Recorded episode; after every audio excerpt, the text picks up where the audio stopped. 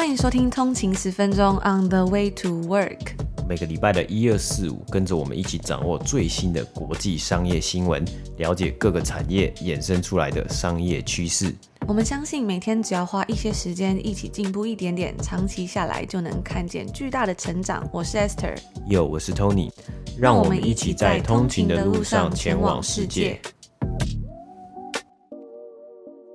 大家早安，今天是十月二十九号，星期五，欢迎回来通勤十分钟。大家早安。那不知不觉啊，今年也即将要迈入尾声了嘛，就是现在已经是十月的最后一个工作天，下礼拜开始呢就是十一月了嘛，今年也就剩下最后两个月了。那其实我们的订阅制呢也步上了轨道。我最近在整理订阅留言的时候啊，看到很多通勤族写下的回应，心里总是感觉到非常的温暖。然后最近也有发现呢、啊，有蛮多人在最近加入了订阅付费的通勤族，然后就有看到有一个通勤族非常可爱。他就说，终于换了 iPhone 来订阅了，喜欢你们的资讯分享，加油！那我看到这真的觉得非常的感动啊，就是大家一直都还记在心上。但是也要提醒大家一下，如果你不是 iPhone 的用户的话呢，或者是你的 iOS 没有办法更新到订阅制，就是更新订阅 Apple Podcast 最新的这 iOS 的话，其实我们还是有一个 Patreon 的订阅服务，那里面的内容呢，其实是一模一样的，所以一样是可以使用哦。那今年也即将剩下两个月了嘛，真的是非常感谢大家的支持，也非常谢谢你们都很喜欢这个节目，我们真的觉得说。可以在这边给大家，无论是生活上啊、职业上，或者是投资上的帮助，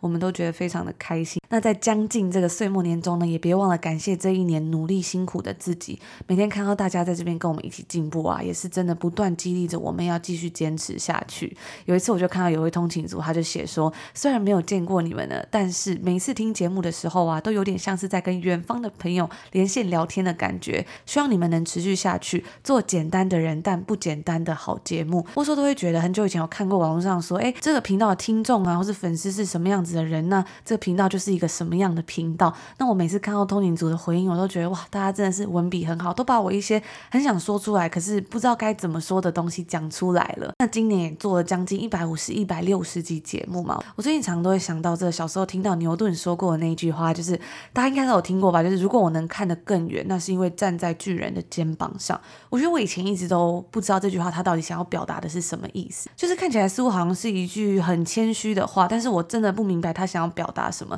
但是我觉得这一年来，不知道为什么常想起这句话。那我也相信啊，一路以来跟我们一起在这个通勤路上收听节目的通勤族，在这段时间以来，一定也有满满的不同的收获，也一定能够看到一些不同的视野了。我们也期许啊，在未来我们可以继续前进，一起努力加油，然后做一个简单的人但不简单的好节目。那也跟大家分享一下，我们昨天呢、啊，礼拜四啊。已经结束我们这一次的抽书活动，就是给通勤族订阅付费 VIP 的抽书活动啊。那我们这一次抽出的书呢是《摇滚经济学》。那我们在这个订阅 VIP 的内容里面，福利内容里面呢，就是我们里每个月会抽一到两次的书啊。那总共呢每个月会抽出十本书。那这次要送出五本《摇滚经济学》，我们也很快呢会在付费订阅的呃节目里面再次的分享好书，然后给大家抽书。那其实啊不只是抽书啊，我们在 Slack 群组里面呢，也看到很多通讯组踊跃的留言啊，让大家彼此知道，哎，你最近呢在看什么样的好大家可以一起分享。那只要在十月底以前完成订阅的话，都可以得到这个通勤族的订阅小礼物哦。最近已经收到成品了，我觉得非常期待，可以之后把它寄到大家的手中。那也欢迎大家一起加入我们的订阅制，跟我们一起每天进步一点点。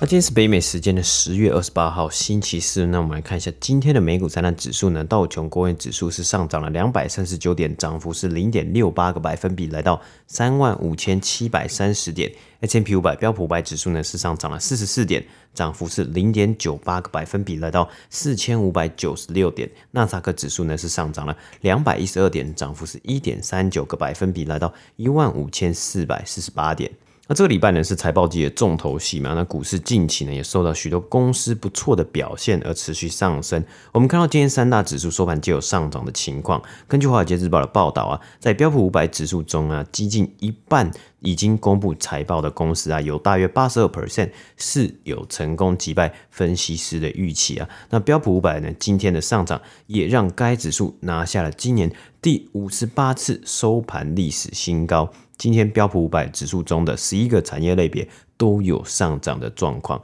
那纳斯达克指数呢，今天是缴出了上涨超过一 percent 的成绩，也是自从九月以来再度的来到历史新高。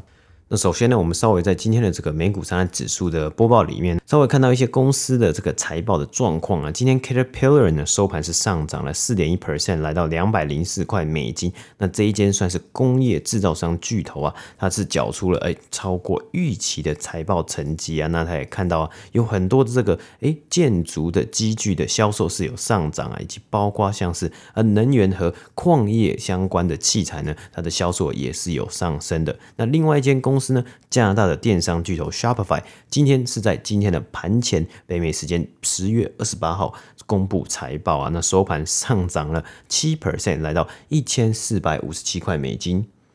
虽然该公司的财报啊成绩其实没有达到分析师的预期啊，但是还是有持续在成长的。它的营收呢是上涨了四十六 percent，较去年同期来到十一亿美金啊。那它的 Gross Merchandise Volume GMV，简单来说就是它在这个它平台上面啊商品的总共的交易金额呢，总额是达到了四百一十八亿美金啊。那这个成长是较去年同期成长三十五 percent。那其实 Shopify 其实也有讲到啊，其实它在这一季呢是看到。很多的消费者啊，他是开始回到实体商店购物了嘛，所以诶，有一个一涨一跌的一个情况，就是在线上消费呢，可能会受到一点点的影响啊。那其实，在 Shopify 呢，近期是花了很多的心力，是让这个他给予这些中小企业的网店。更加的完全，更加的完整啊！包括他有与 Affirm 合作啊，就是提供先买后付的服务嘛。还有啊，他去优化他整体的呃，不管是购物的流程，还是购物之后呢，要出货一些物流的东西呢，也都是帮助这些店家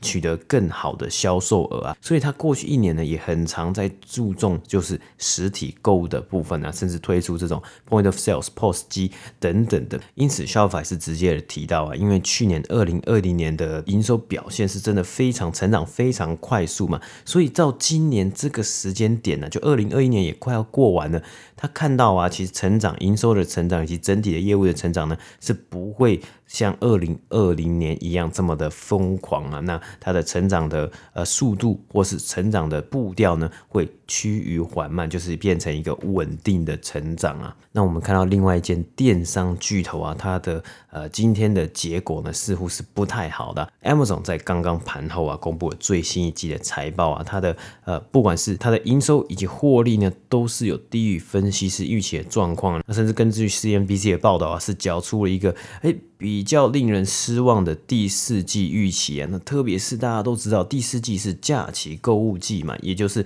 很多的零售公司、很多的公司，它第四季营收，应该是要表现最亮丽的，但是竟然没有能够拉高这个财务的预期啊。那到底是为什么呢？首先，第一个有可能是因为啊，很多全球供应链的问题啊，让这些商家在亚马逊上面上架以及它的这个物流。可能来不及去应应这些需求。那另外一个原因呢，也有可能是因为我们刚刚讲到，消费者回到实体店面购物，那是不是使用网络上购物的情况就会减少了？那这两大原因呢，目前看来就是造成这些电商的巨头啊，他们看到了营收成长是下滑，或是慢慢的趋于一个比较慢的一个情况，比起二零二零年的水平啊。因此啊，亚马逊呢，它的股价呢是在今天的盘后交易啊，是下跌了超过四 percent。那今天最后股市最后一则小新闻分享也是一个非常的快讯呢，就是脸书的创办人 Mark Zuckerberg 呢，今天在呃说明会之中呢，他提到就是终于啊，Facebook 的母公司要有一个新的名字，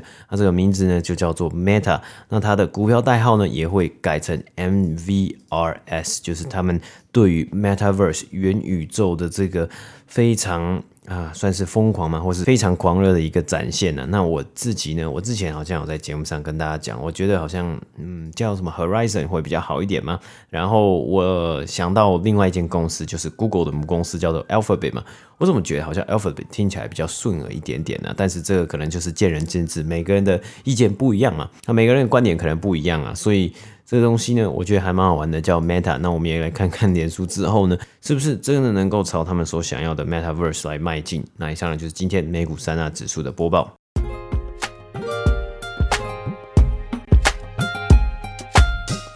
今天来跟大家分享一间大概有三十岁的公司。昨天跟大家介绍了 Brex 这间 FinTech 公司，它大概在四岁左右而已。那今天要介绍这间公司呢，比较有年纪一点点。它曾经在一九九六年的时候呢，在纳斯达克上市，而在被收购之后呢，他们就私有化了。但是呢，在今年啊，又要再度上市的这间公司，它就是企业软体开发公司 Informatica。最近呢，在它私有化将近要六年之后，他们准备要卷土重来，回归到股票市场，寻求高达九。五十亿美金的估值，而该公司啊，在一份文件中表示，他们将出售两千九百万股，每股价格落在二十九到三十二块的价格区间。而该公司呢，也成功在北美时间的二十七号，也就是昨天周三的时候上市，股票开盘价是落在二十七点五五块美金，处于它的价格区间的低端。不过呢，今天收盘的价格是来到了二十九点五块美金。而这次 Informatica 上市计划出来的时候呢，也正值是许多投资人对于其他科技以及软体产业的股票需求量非常大的时刻，包括像是 Freshworks 或者我们之前有介绍的这间公司 Toast 等等的。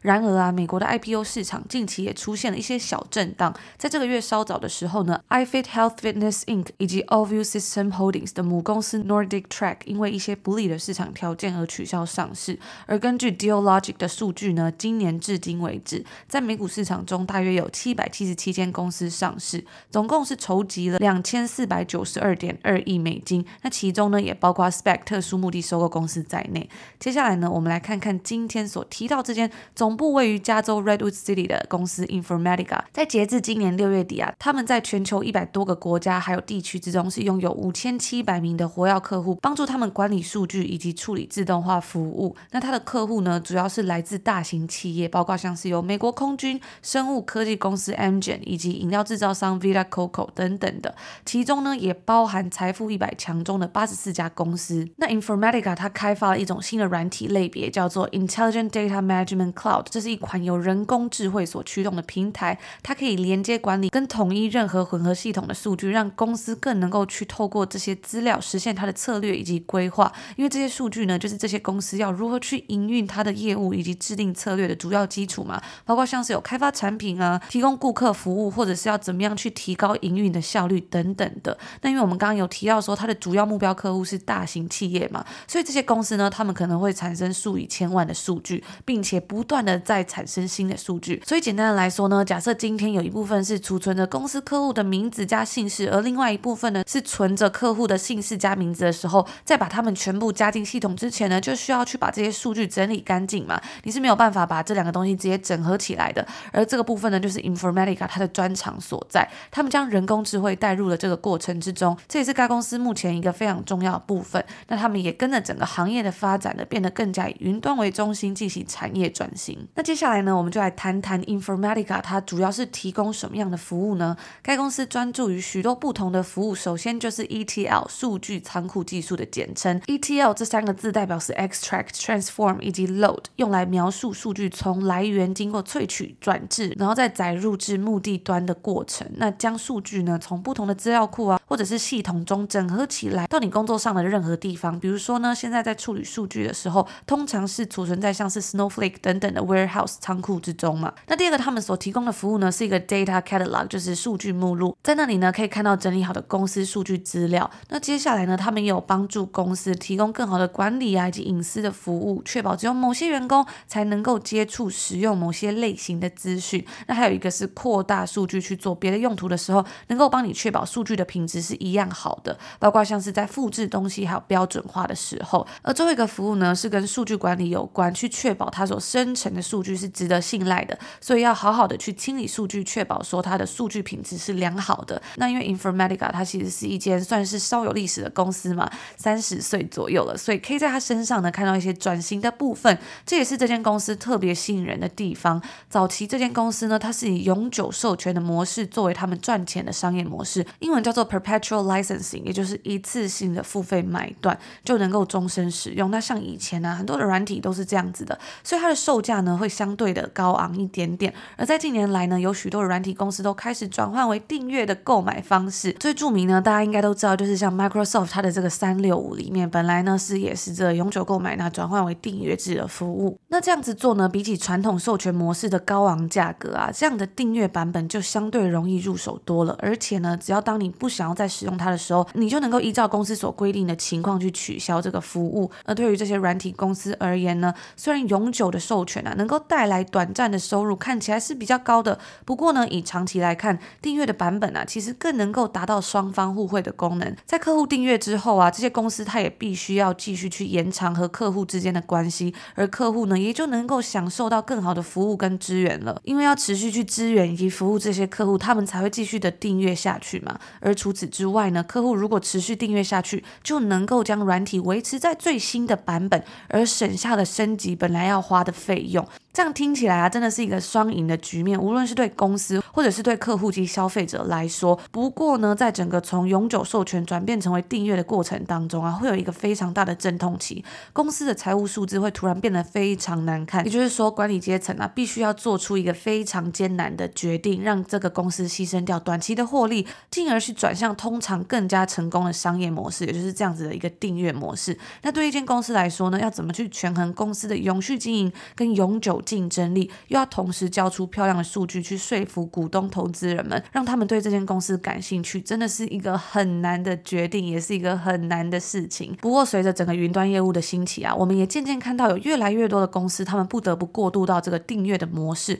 而对 Informatica 而言呢，他们是早在二零一四年就开始做了这件事，所以也算是有一段时间了。那我们也已经可以看到有一些公司啊，他们成功的度过这个阵痛期了。那虽然在短期内呢，对公司的财务状况会产生影响，但是对 Informatica 他们来说啊，他们现在呢已经正处在一个可以看到它转型成果的时候了。毕竟他在二零一四年就开始做这件事了嘛，也算是已经有六年之久了。那在截至今年六月底的前十二个月之中呢，Informatica 的营收呢是来到十四亿美金。该公司成立于一九九三年，在一九九九年的时候，他们在纳斯达克上市，然后进行公开募股。而在二零一五年的时候呢，以价值五十三亿美金的价格被一个财团收购，转而私有化。该财团包括私募股权公司 （Premier Advisors） 以及 Canada Pension Plan Investment Board 加拿大养老基金投资委员会等等在内。而本次 Informatica 的上市计划呢，将由 Goldman Sachs 以及 JP Morgan 担任主要的承销商。这次他们将会在纽约证交所上市，它的股票代码为 INFA。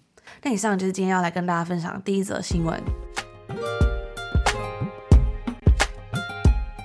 那今天接下来呢，我们来看看昨天北美时间周三盘后公布财报的福特汽车 Ford Motor。那在全球晶片短缺的情况之下，很多的车厂都大受影响嘛。啊，不过程度呢是不一样。Ford 缴出了不错的成绩，昨天盘后啊是直接大涨一波，今天收盘呢也是上涨了八点六 percent，来到十六点八六块美金。那我们就直接来看看它本季的财务成绩啊，整体营收呢较去年同期是有下降五 percent。达到三百五十七亿美金，也可以看出啊，晶片短缺造成的影响啊。但是这样的表现呢，仍然是击败了分析师的预期。所以啊，一个可能啊，是因为福特和各大车厂其实早在今年初就一直在喊说哦，晶片短缺，所以就哎缩减了他们在可能第一季的时候，他们就缩减了第二季、第三季的一些营收的预期啊，或是他们自己对于全年的预估会直接的下调。像之前他的 CFO 啊，其实在今年初的时候就讲到，今年下半年的六个月的表现可能会比今年上面的六个月的表现还要来得差。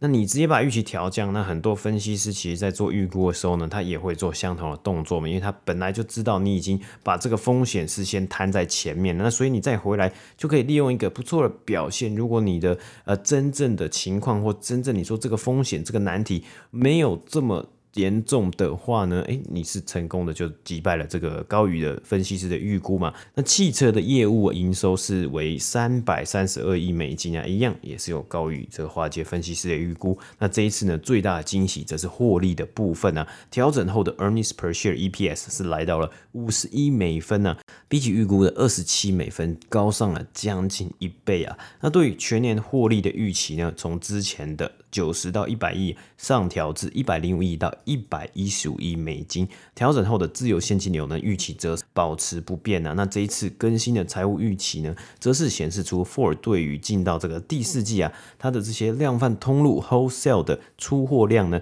较第三季成长的信心，那加上价格的表现以及许多热门车款的销售啊销量，福特表示啊，这些结果也显示出他们基本业务这些业务的强度以及成长。那今天的福特股价是要升到了这个七年之高啊，那其中一个亮点呢，就是他们的董事会重新同意要来发放股息。那在十一月十九号之前，拥有福特的股票的股东呢，都能够领取每股十美分的股利。那这也是自从去年疫情以来，福特重新再度的发放股利的这个传统啊。那投资人呢，似乎也对于这件事情的情绪啊，将这件事情的情绪反映在了今天的股价上面嘛。那重点呢，是电话会议中被问到这件事的时候，CEO Jim Farley 表示啊，福特目前。就没有现金的限制的问题，所以才有发放股利嘛。那在业务表现强劲之下呢，最终还是希望可以实现股东最大的利益啊。而本季福特其他的亮点呢，包括旗下的热门车款表现强劲嘛，显示出在电动车上面的投资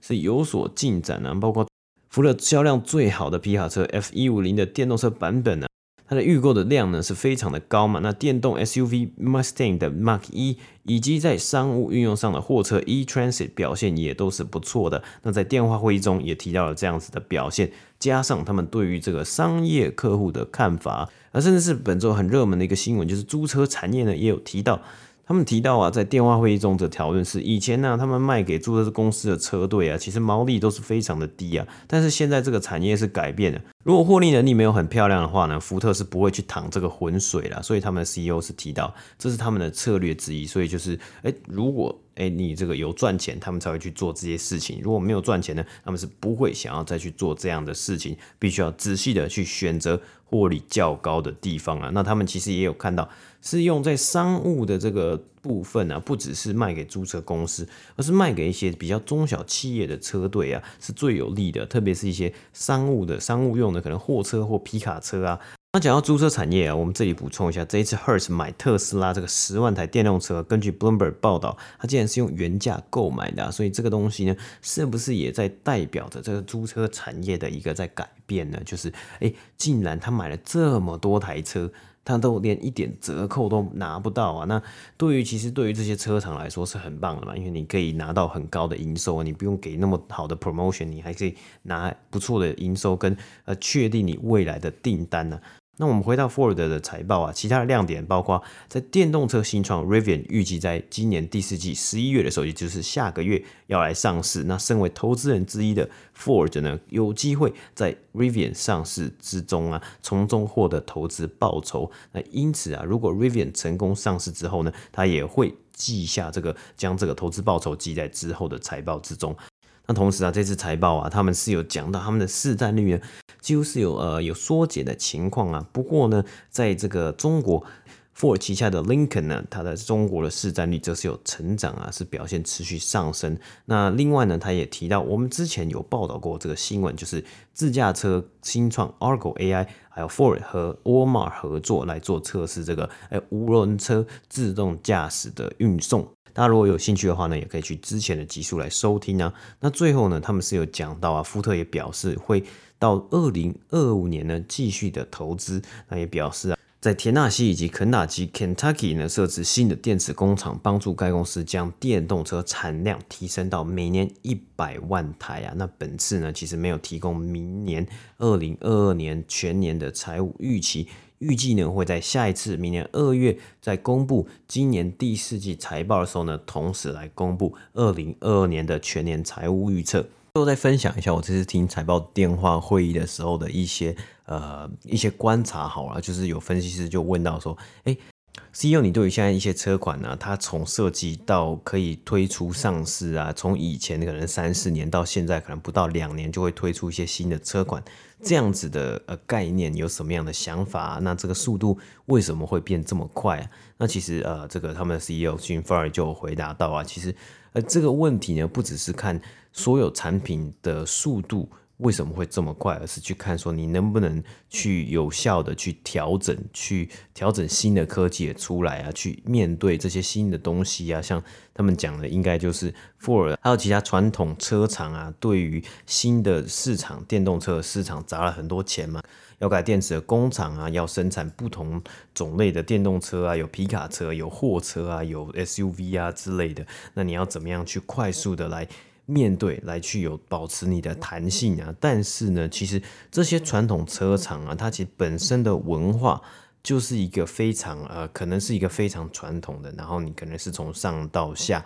就是你这个阶层很严重嘛。那阶层很严重呢，其实你在 run 这些事情的时候，或是你在面对这些最新的挑战的时候呢，你可能需要花很多的时间去应对。那你花很多的时间，当其他的新创公司或其他的公司快速的反应过来的时候呢，或许你就落后人家一大步了。所以这个呢，也带到了。这 CEO Streamformer 呢，在上任几乎已经一年的情况之下呢，希望做一个公司。重新的转型，然后让组织呢更灵活化。那这个东西，我们其实在过去还蛮多公司的财报啊，这个传统大公司的财报也都有听到啊。像是 UPS 呢，也是一间非常老牌这个货运公司嘛。那他的这个 Carol Tomé 他们的新的 CEO 就曾经在电话会议之中提到，他们以前呢要做决定啊，就是有很多个 committee，很多个委员会。我记得好像是二十几个委员会来做 committee。那他上任之后呢，也致力于去革新、去改革，把这个委员会呢，就做决定委员会呢，减少到了个位数，好像六七个委员会而已啊。那让整体的决策的时间以及速度加快，可以让他们去实施、去进行更多一个新的计划，或是不同的呃 initiative、不同的尝试，去看看说哪个方向是比较正确，或是可以让他们带来更好的结果。那这算是我自己一个个人的观察。那以上呢，也是我们今天分享 Ford 福特最新一季财报。那以上就是今天星期五要跟大家分享的内容啦。那在节目的最后呢，不知道大家有没有听到这个消防车的声音？所以今天一定也都会是一个非常棒的一天。那我最近也在我们的 IG 日常账号里面跟大家分享了，之前在九月底的时候呢，我们去了 Montreal，就是蒙特楼一个法语区，加拿大的法语区，算是一个小小的 getaway 小旅行吧。然后也剪了一个短短的小影片给大家。我觉得有时候旅行啊，真的是一个非常棒的充电的方式。所以我们这次去蒙特楼，我们也事先没有做很多的安排。但是我觉得有时候生活或者工作很忙嘛，那偶尔可以把自己抽离一下，然后漫无目的的去做一些事情，真的觉得还蛮幸福的。也是趁了这次我们去蒙特娄的时候啊，也见了一些呃蛮久没有见到的朋友啊。那真的，我记得上次跟这些朋友见面的时候呢，好像是。大概蛮久之前的，可能三四年前呢、特别是呃这几年，大家都可能都在国外啊，都在不同的地方啊，然后又因为过去这一年半来有疫情的关系啊，所以大家应该也都。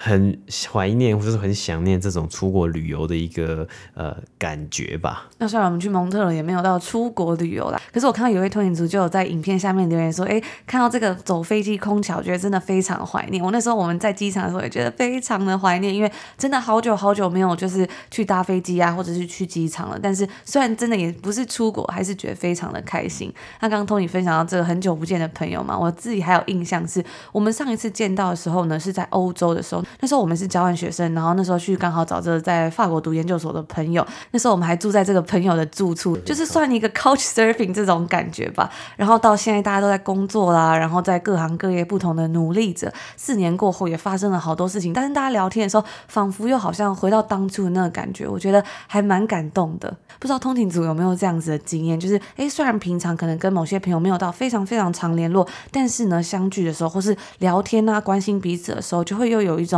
回到当初非常温暖，好像回到学生时期啊，或是当初认识啊，大家一起玩的时期的那种感动。那我觉得有时候这样子也是一个非常棒的感觉嘛，就是在大家自己不同的领域呢，我们都在各自的打拼努力着。那相聚的那个时候啊，就是可以一起来庆祝的时刻。而且就跟 Esther 刚刚讲的，就是我们呃这次算小小的 getaway 啊，所以我们没有事前计划很多，说哇，我这个呃一天我一定要。走什么五个行程啊，或者我一定要去看五个景点啊，我一定要把它塞满满的，就是有一点是呃慢慢的让自己慢下来，然后享受当地的一个氛围、当地的气氛嘛。然后刚好我们就有一天晚上，我们就是跟朋友去吃饭嘛，然后吃完饭之后呢，就诶想要再喝点小酒啊，然后我们就走，就随便在 Google Map 上面查了一间酒吧，然后就走过去，然后刚好在那边酒吧，那间酒吧就是那一天好像是有。办活动，然后就很多人这样子，然后我们也是，他就是蛮开放的，他的门是开的，然后大家就很开心啊，很热络啊，那那个感觉都是当地人的样子，但是我们就一样走走进去，大家也是非常的欢迎你啊，然后因为大家好像